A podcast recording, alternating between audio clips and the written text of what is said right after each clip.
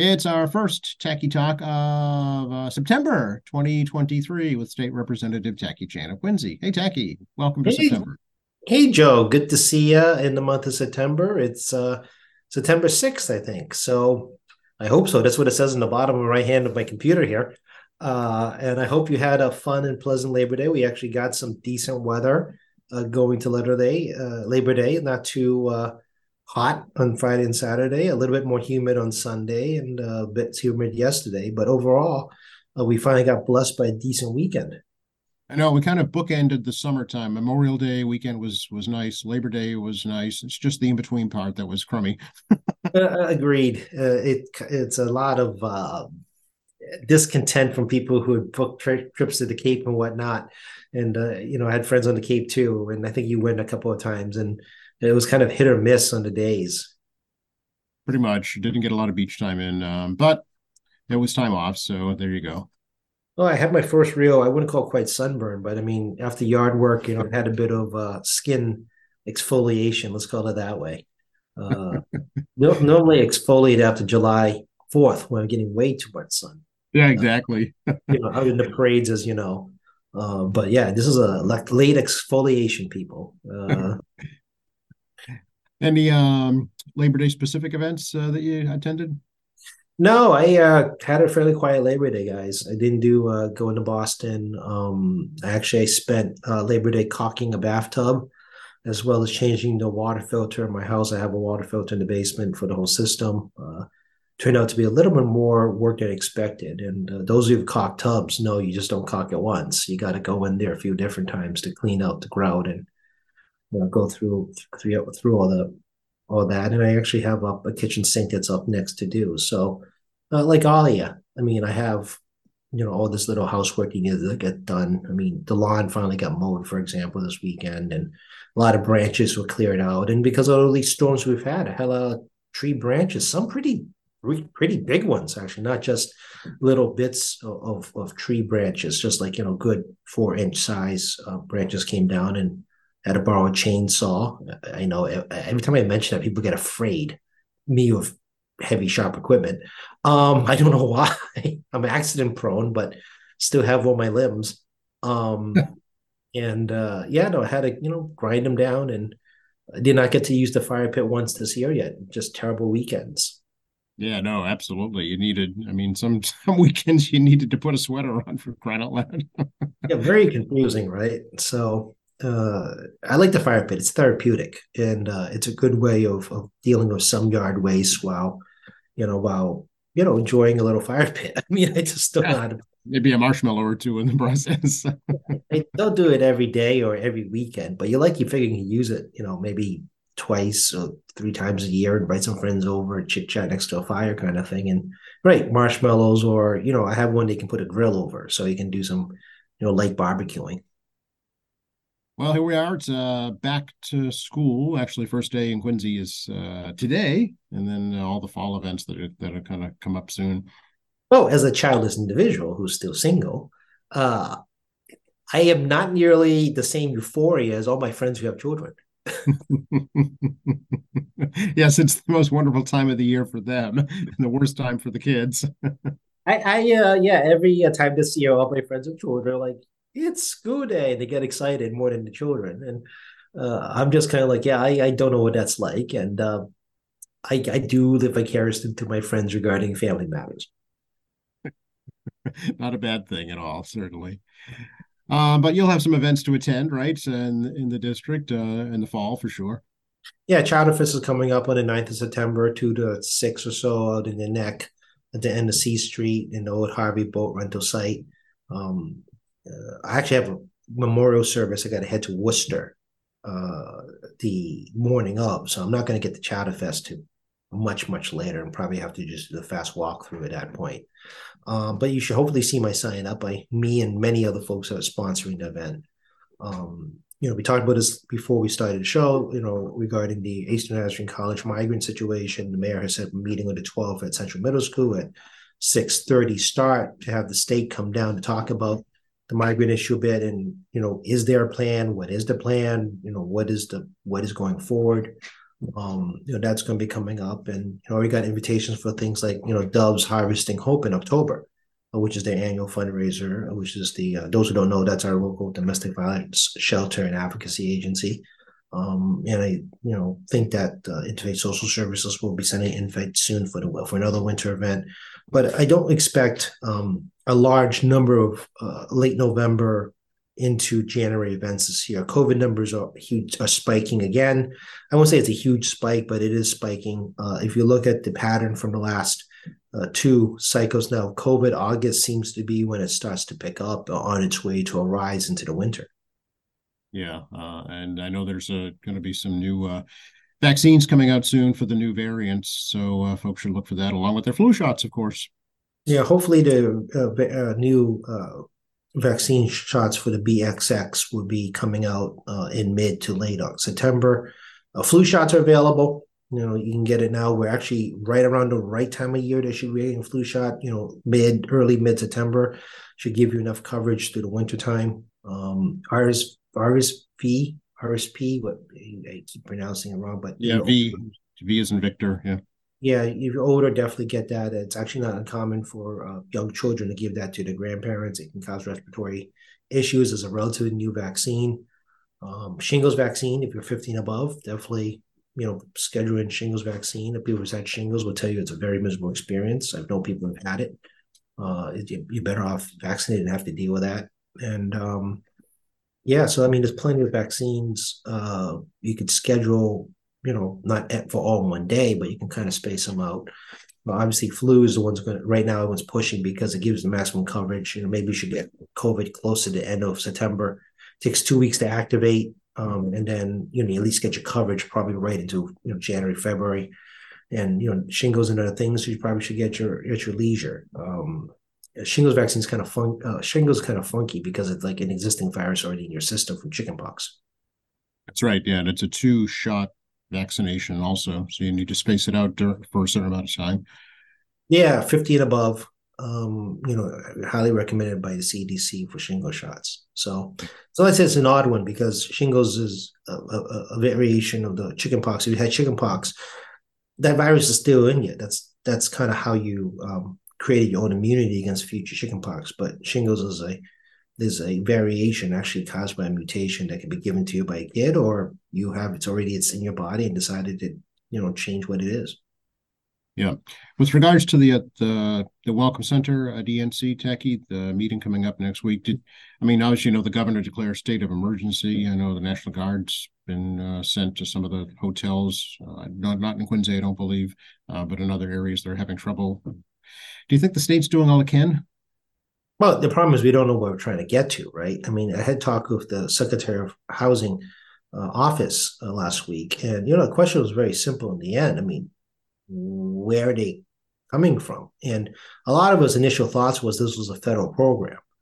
But those are generally coordinated through re- local refugee organizations. The feds have designated certain uh, organizations uh, for refugee placement. Ukrainians and uh, Afghans and Haitians have utilized the local organizations. This is different um, because we don't know when they're arriving, how they're arriving, and where they're arriving. Uh, so it's not really coordinated in the sense that, you know, the feds have decided to start shuffling people around, for a lack of a better term, and proceed to, uh, you know, contact various states and their own uh, refugee assistance networks to let people know they're coming, and then the federal funding uh, will follow. Uh, this is not that circumstance is what I'm getting the impression from the Secretary of Housing's office. Uh, this is a, uh, they just show up somehow situation, and we don't know when, where, and how. And this is the frustrating part of the whole thing. It's, From from my standpoint, uh, I'm not averse in helping folks. The problem is that I just do not know what resources we need because every person's different. We don't have a coordinated effort.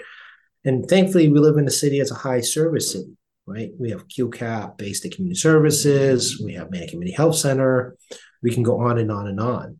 Um, and as we've proven during COVID, we've learned how to ramp up big time uh, when we need to ramp up. But we actually knew what we were trying to ramp up to. That, that's not the case here. We, we, it's the lack of uh, predictability of it all.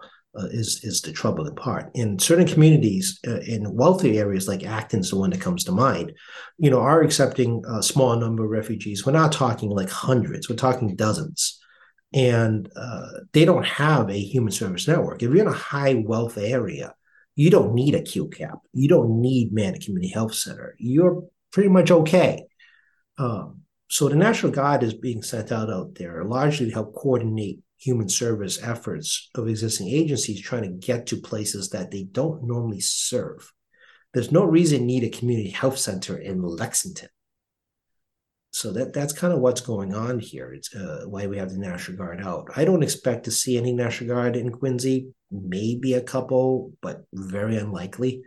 Um, also, we have a little concern talking to folks uh, locally that we don't want to also give the uh, impression that this is kind of an uh, imprisonment situation, right? People in uniform, you know, trying to contain people um, in, in kind of uh, that uh, appearance of right, appearance of some kind of like military action. This is the National Guard. It is not the U S. Army.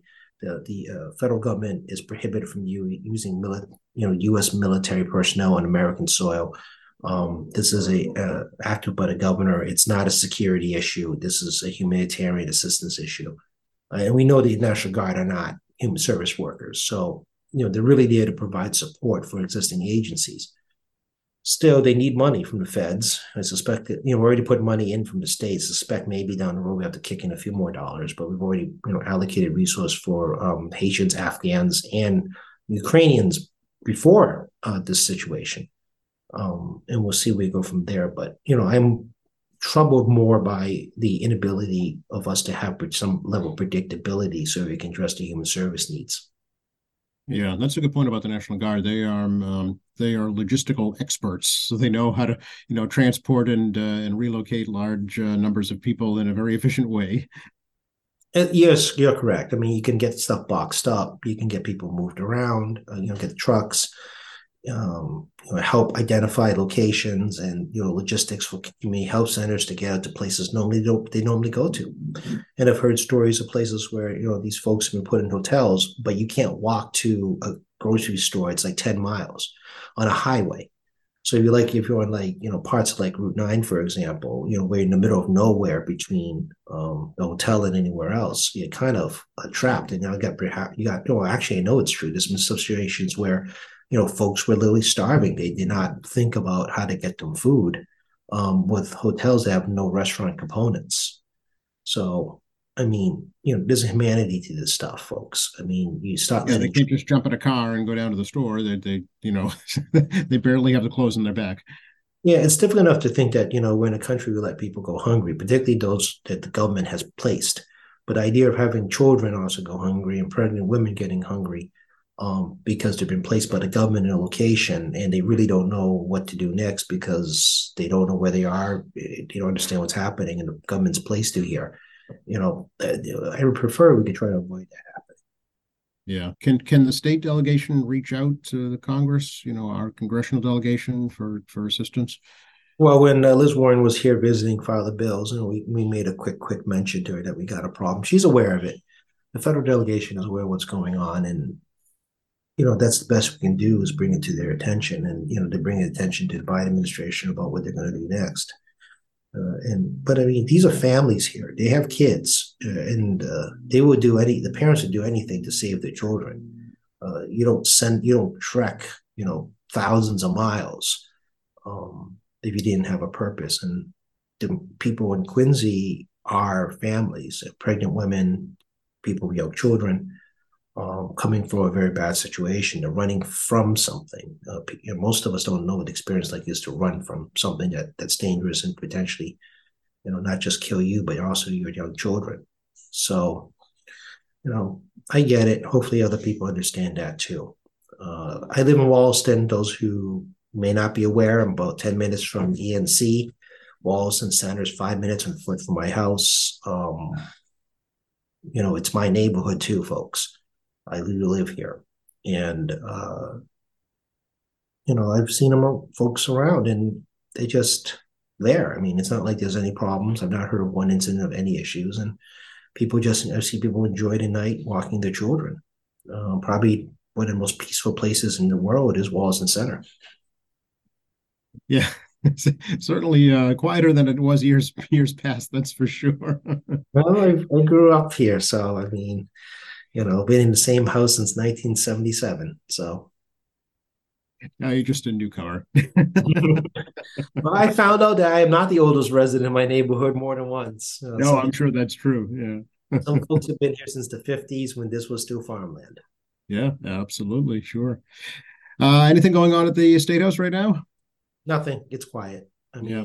Just skip to the chase here. I mean, I had my staff meetings this morning. We're preparing our fall workload. We just set up the schedule today.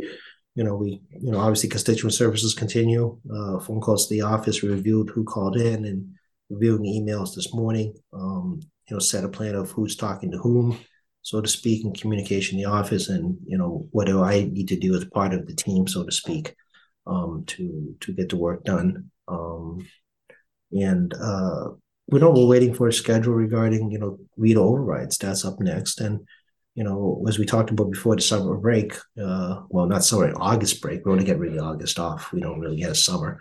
Um, you know, hoping that House and Senate leadership will break through whatever's going on in their conversations that has now trickled down to uh, Senate chairs in particular regarding not moving bills out of committees.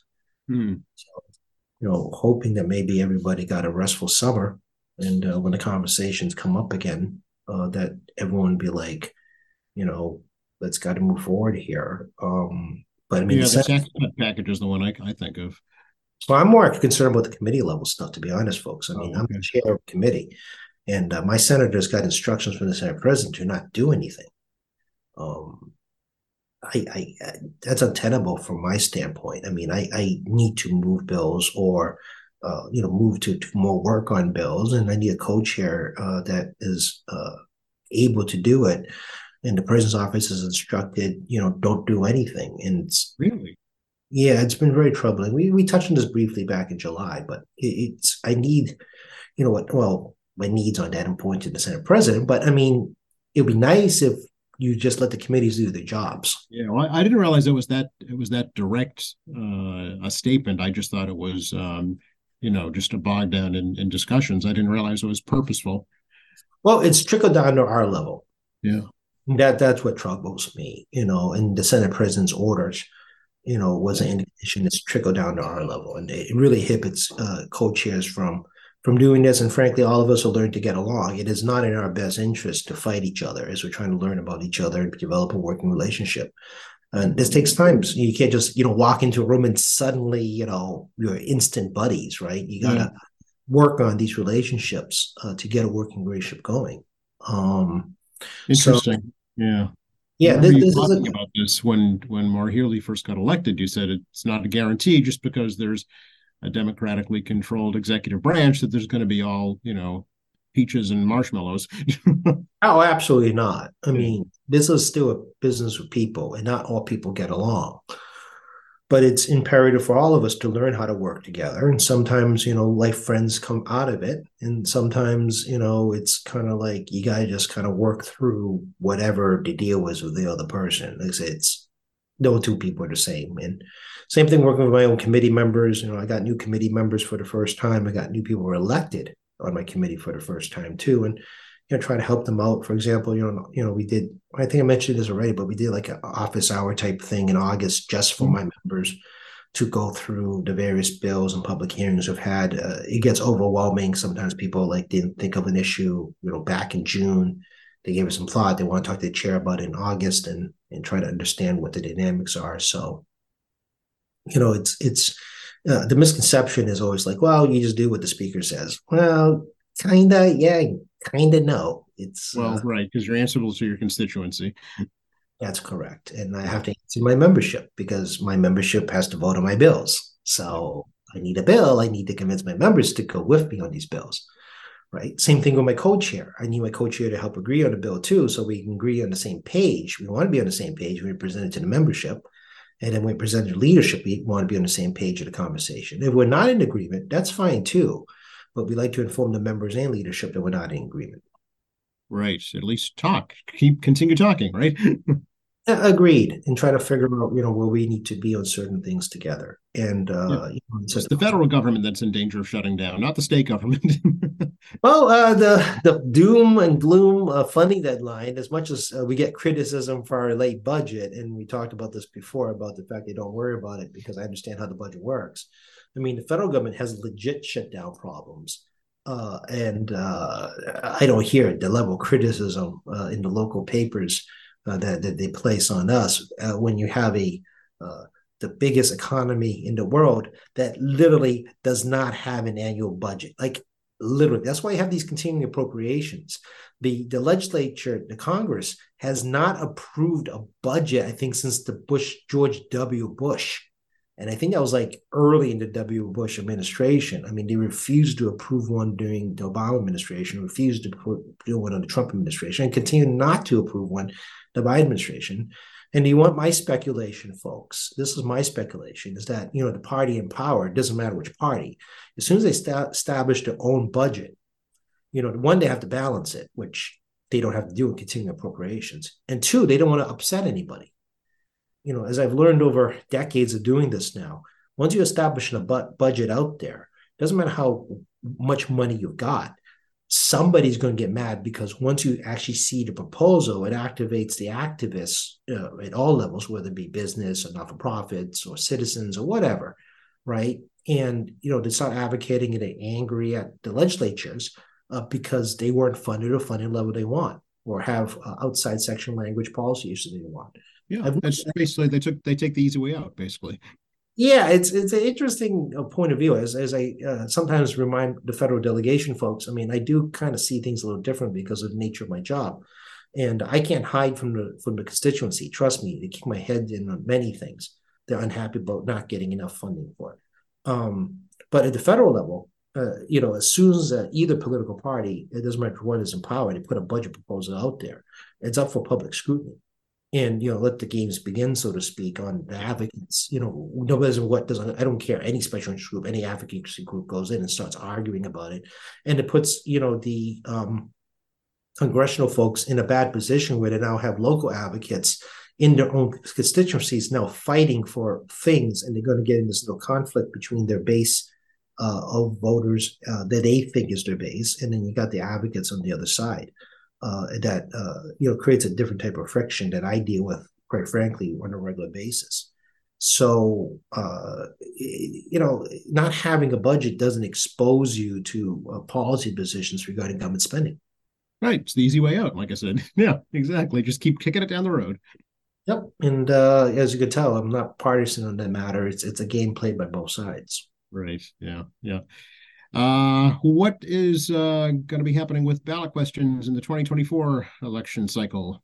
Well, uh, depending if the governor, uh, I'm sorry, the attorney general certifies the ballot question. You have to get a next set of signatures um, coming up, I think, in October. It's not that many, relatively speaking. And then, you know, the bills, they become bills filed to the legislature at the beginning of the year. The committees uh, have to at least give one public hearing. They're not subject to the House rules because they're ballot questions, the statutory issues. And I believe the first week in May, because the date changes around because the day's not, the number of days of filing, not necessarily the exact day of a month. I believe the legislature has to make a decision, uh, actually has to approve it and send it to the governor's desk before then. If not, the advocates get more signatures and proceed to uh, take us on or take you on, because it's not me anymore.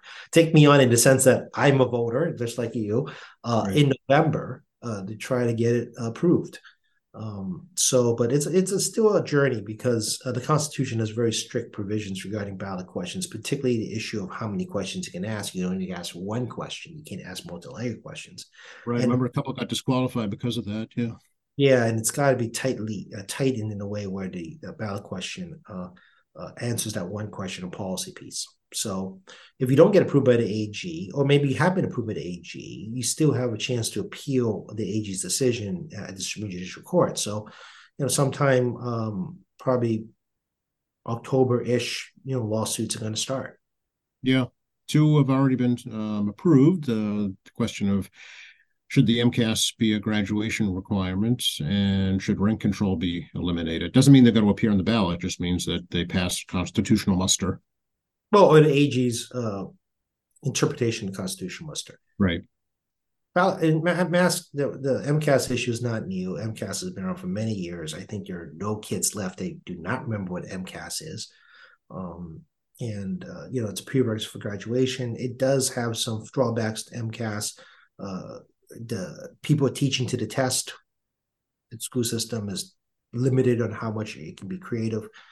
M C A S are used as a gauge of a school system as opposed to actually looking to the totality of it. As, you know, people look at one one number as opposed to looking at the totality of the system.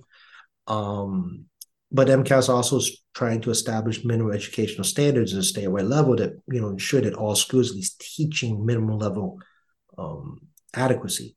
I personally think you need to do reading and math. Everything else should really be just basic knowledge, and um, you know, school systems should have a lot of flexibility on, on the remainder. But, you know, as as I joke, you know, this, you know, from the from the movie Incredibles too, you know, this isn't, what is this? This isn't math, right? Um, you have to go through long steps of, I don't know why, because no one needs to know uh, how to get one plus one. I don't need to write you a, um, a mathematical theorem to explain why I got one to one to equal two. Um, it doesn't help your cognitive learning. I don't believe that at all. But that's just me. I don't know. I'm. Um, I mean, math today is taught very differently than when you and I were in school. Well, I think it was more expeditious, expeditious when, when we were kids learning math, because it, you know, got to the point and you knew the basics. You can get to any point. Um, same thing with reading. As long as you understand, you know, the basics of how it works, you know, it's a foundation of your future education to learn things. Exactly. Yeah, that's it. That's exactly right. It teaches you how to learn, because you're never going to learn everything, you know, but if you know how to learn, then you're in good shape. Standardized testing does not require uh, cognitive thinking, because the majority of standard testing is multiple choice. It's all rote. Right. Exactly. Yeah. So either doing things by commit memory, or you're doing a, a problem solving using a multiple choice system as opposed to writing an essay or uh, answering a question or things like that. And yeah, um, yeah. yeah. Listen, I, I, listen, I, I have some things you can hear that I like about M C A S. As you also can hear uh, from the same conversation, I have a lot of things I don't like about it. And uh, yeah, that's the biggest biggest question is, should it be a requirement for graduation? You know, I don't think I don't think teachers argue that it's it's a good way to assess um, a student's skills, but should they be required to pass it in order to graduate? Mm, yeah, you can talk to Frank Satoro more about it. You know, I talked to Frank as principal of Quincy High School. One of the challenges in this city is people as English language learners. Yeah, you know, going to get here at like age fourteen, trying to learn English, you know, puts them at a disadvantage regarding M C A S. So they may be, you know, quite well educated in terms of the sense that they can be educated, in the sense that they they're not, you know, they can do it. It's just mm-hmm. Mm-hmm. You know, they're behind on, on language skills. You know, when I was at Saint Anne's School many many moons ago, you know, we were required to take aptitude tests by the state every so often to see if the if the school was meeting the state minimum standard on on education.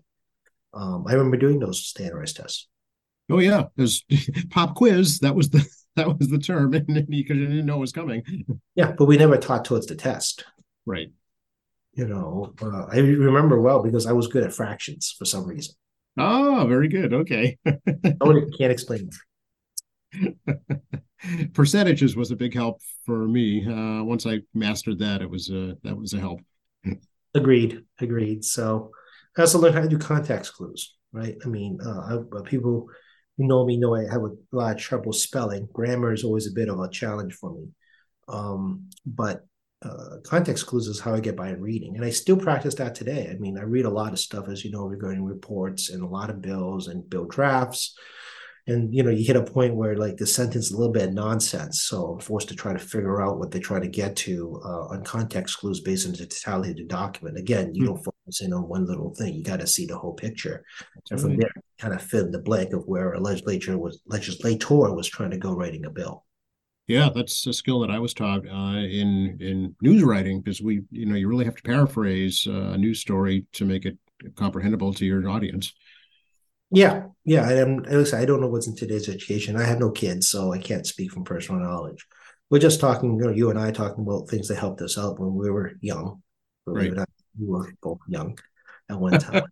That skills we carry on today, right? Absolutely, yeah. Uh, how about rent control?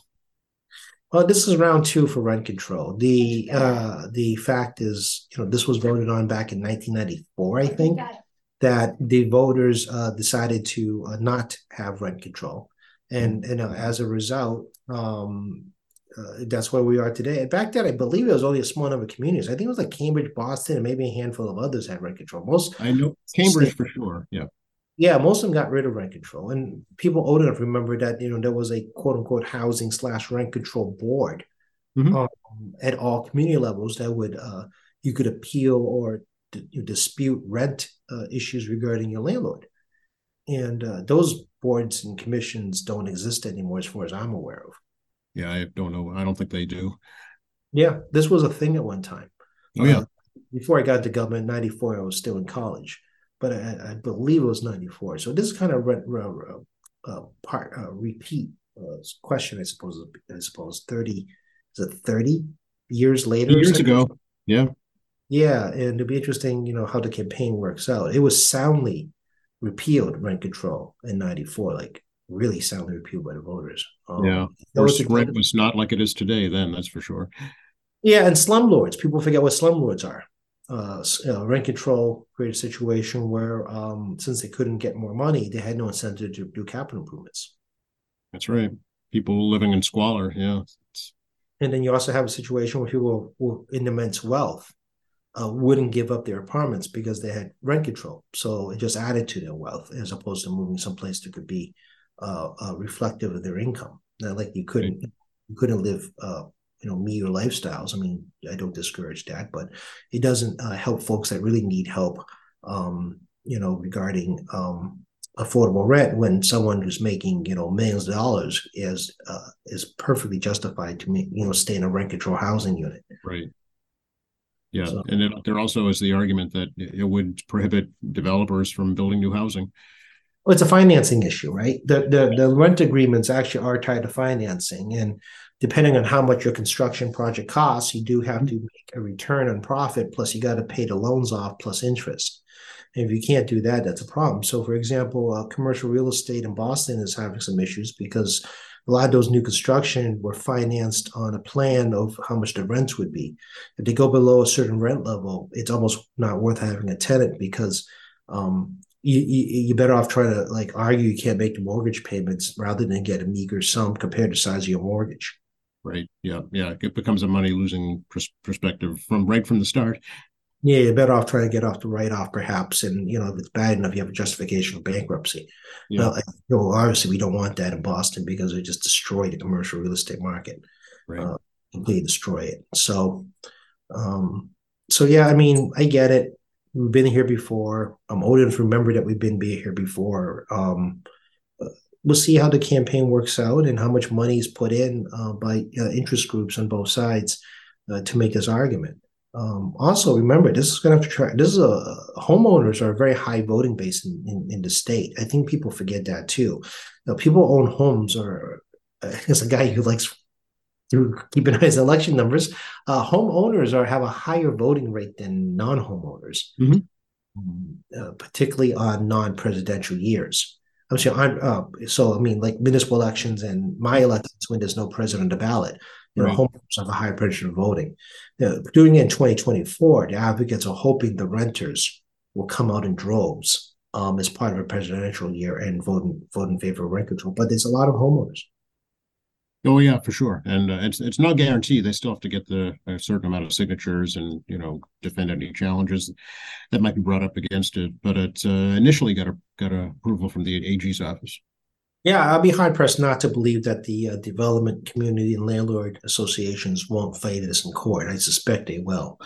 Uh, but in terms of gathering signatures, I mean, it's a low barrier compared to other states. And let's be honest about this, too. I mean, uh, professional ballot Gather ballot question gathering is now a profession, not a not a volunteer system. It's true, yeah. It's, although you'll still see them outside the supermarkets. yeah, the, the the deal is they they pay per signature. Um, oh. It's not necessarily illegal. Um, I, I think if we try to ban that practice, it's cause a First Amendment problem. I see. Okay. Um, so uh, not like all the advocates do it. I think um, the guys who did ranked choice voting, I think. they did it themselves. I don't think they used a, a, a company to get the signatures. But we'll see. I mean, they don't. Uh, we'll see what happens, because um, if they form a ballot question um, pack, um, you know, we'll get the reports on who they pay um, as part of the disclosures on the pack. And then, um, you know, it won't be hard for media folks to try to figure out if they, you know, got signatures paid uh, by paid people or they um, did it themselves. Right. Yeah. It's public information at that point. Yeah. Mm-hmm. I was thinking of you this morning, Tack. I was reading a story about um, how car manufacturers have been given an F grade uh, for protecting privacy of consumers uh, when it comes to the telematics of their vehicles. Well, I mean, what metric they're using regarding the privacy issue, right? I mean, if the car manufacturer is collecting all your data, of course it's going to be an F. I mean, yeah. Uh, I mean, if the car manufacturer is collecting your data and has it properly encrypt- encrypted, it's secured, and not able to be accessed from an outside source, then they get an A for data protection, right? And that so, was the argument, that it was not encrypted; it was just wide open. Yeah, that's a problem. Yeah, you, you do need, and that to, they're selling it as well. Well, that's a larger question we're trying to work through uh, in my committee regarding um, data sales and how it works. Um, the concern is that you do data sales at a individual level, meaning they know exactly who I am, versus an aggregate level. Mm, yeah. So, uh, believe it or not, you can you all can go down to City Hall and pay for a C D to get the city residency list. Mm. Now that's individual data. Certain folks aren't on it. For example, police aren't on it. Um, so you know you can do it now uh, through a, you know, get a, a Excel file, and you you can sort it out yourself on individual data. Obviously, as an elected, you know, we need voter data. Otherwise, I don't know who I'm mailing stuff to, right? Right. On the flip side, you know, you have a, you know, mass amounts of electronic data. Do you really need to know who Tackey Chan is uh, from Ford, or in my case, a Volkswagen? Um, the answer is probably no. But do they want to know, generally speaking, how many about Volkswagens in Quincy? Maybe. Right. Data is a little bit tricky, because what you need to find and what you're looking for and who actually cares about what you're selling for data is not as apparent as people will give it credit for. Like, you know, you need to know how many Volkswagen owners are in the zip code. Hmm. What that means, the individual, not a whole lot of anything. Yeah. Does it matter more if they have, you know, your individual address? Well, absolutely. You know, do they want to know what the fuel efficiency of people driving in Quincy is? Do you really care? Probably not. You know, uh, how many? Not marketable. It's not marketable. Yeah. Right? But you may need it for research data. True. Right. You know. Uh, you know. Uh, how do you think uh, we can we know what the fuel efficiency of drivers in a specific region are? Hmm. Is it telemetry data? Yeah. Right, and that data can be used largely for more efficient vehicle construction down the road. Now, can you sell that data? Sure. I mean, you know, it's like you could probably sell it to most likely insurance companies. Mm-hmm. Yep, that's a good point. Sure. Yeah, because like maybe somebody may remember, but insurance companies used to survey you on how many miles you drive, how many days a week you drive to work. Why? Because the insurance company wants to have an idea of your car usage as part of their calculation regarding coverage in certain geographic areas. Yeah, they're so trying to assign risk. Exactly, yeah. Absolutely. So if your car is in your driveway three out of uh, seven days a week, this risk assessment of being injured in your car is very different from being at seven days a week. Right, yeah. So uh, with telemetric data, well, insurance companies will have a better idea of people's driving patterns in aggregate, and, you know, do a reassessment of risk. Mm. Yep. It's, uh, it's, it's an open book, and uh, I'm sure a lot of people don't even realize uh, how much of, of their daily lives are, you know, calculated and distributed. Yeah, it's just different how we do it. Instead of sending you a survey, you know, now the collection's directly in your car. Um, we talked about this regarding right to repair. Um, mm-hmm. you know, telemetry right. data will be given to your car repair person. They can strip everything out of it, including your contact list. Uh, they can get to it somehow, and then, you know, play with the software. So again, data protection, uh, as you can hear, I do a lot of this stuff. Uh, it's a contextual issue, right? You know, everybody has an F, depending on how you define what you're looking for in terms of data protection. Right. Yeah. Uh, I know something else you're familiar with is um, the energy industry, and I see that one of the wind farm projects, um, I think it was Coast Wind off the Vineyard, withdrew their project uh, because of the financial viability of it. No, I, I agree. This is one of the things I think people forget about um, energy in general.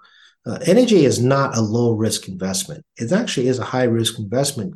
It's because of the construction mm-hmm. and the government regulation on it and the unpredictability of usage. So it's kind of funny because we all need electricity. I mean, I dare anybody to tell me they, they don't use electricity, right? If you don't have electricity, you're not listening to me and you right now on whatever device you're using. And you figure, you know, it's a guaranteed revenue source because you're going to have guaranteed customers.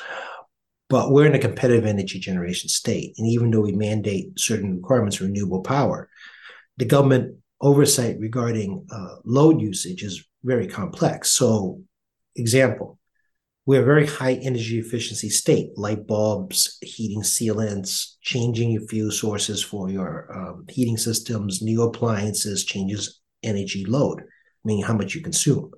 Big industrial customers, whether it be a giant factory or it could be you at your home, you know, can reduce your usage. You know, as I've talked over and over, we very much encourage people to, to manage their power at home to reduce the cost of, of your bill. But that hurts the generators mm-hmm. because the generators um, need uh, guaranteed customer usage to make their uh, mar- profits, which then pays their mortgage, which then pays their shareholders, which pays also the interest on this stuff, plus the general cost of maintenance and the price of the, of the construction itself. And if you can't make those numbers, the project will fail. Right. And hyperinflation the last several years is very problematic because, you know, you need to get steel. Steel's not cheap, right? You need fossil fuels. Believe it or not, you need grease. It is a windmill, right? You know, and as, as I like to say, it's acceptable fossil fuel. I mean, you're not mm-hmm. using it to burn. And you also got a safety factor, right? If, you know, windmill goes down, a lot of grease and toxic materials come out inside of it. Okay, not good. fifty of them go down. Okay, now we got a spill, right? Depending on the circumstances. So, I mean, these things have to, you know, sit in an ocean or potential category two hurricane coming up the coastline to keep them, keep them from being destroyed. Yeah. So this is a very costly endeavor. And uh, investors uh, will want a high rate of return for high risk. And government intervention in your project is considered high risk. Mm-hmm. Okay.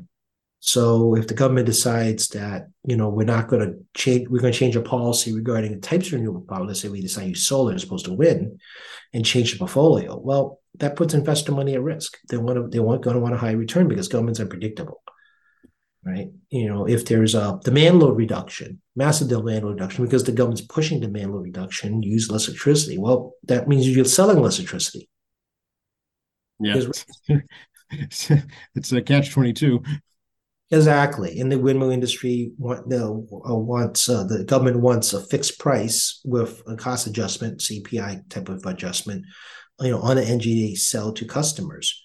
And, uh, well, you're working on a fixed cost. And we just discovered, you know, nine percent inflation um, on our fixed costs uh, lifestyles because, you know, raises weren't happening just yet. And even then, raises weren't keeping up with inflation. And, you know, if you're retired, Uh, living on a fixed income, you know exactly what I'm talking about. Yeah. You know, when a developer would get um, a self-fixed cost plus um, some uh, adjustment for C P I or or whatever, but that's always going to be a lagging indicator because you know what it is to actually happens. And it won't be adjusted. It'll be adjusted on a yearly rate subject to regulation, meaning the D P U actually has to approve um, that adjustment. Um, and there's no guarantee that's going to happen. Mm-hmm.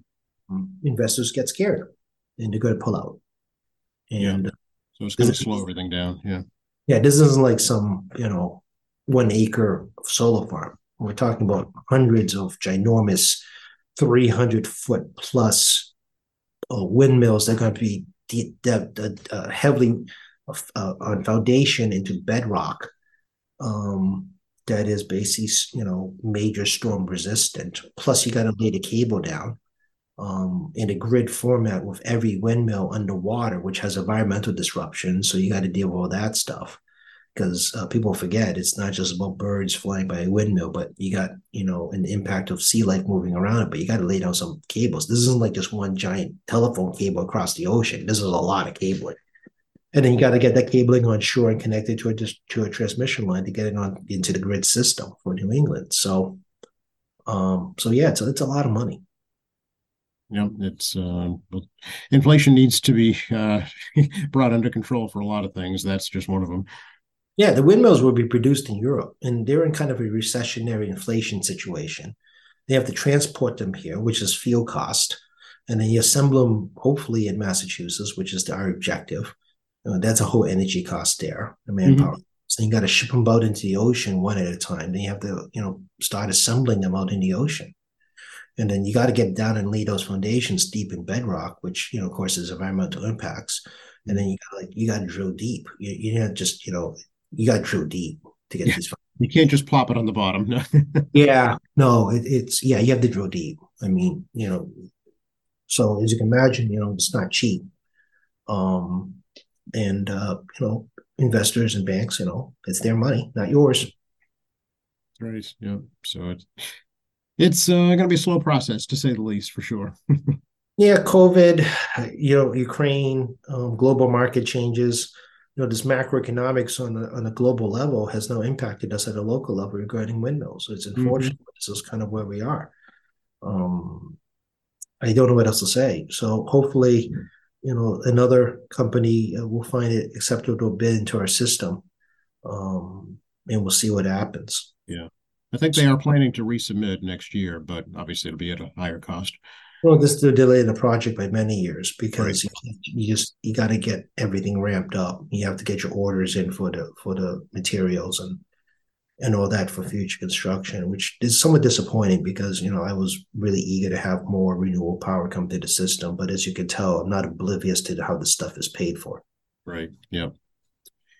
Um, we're at the end of our hour, Tackey. Again.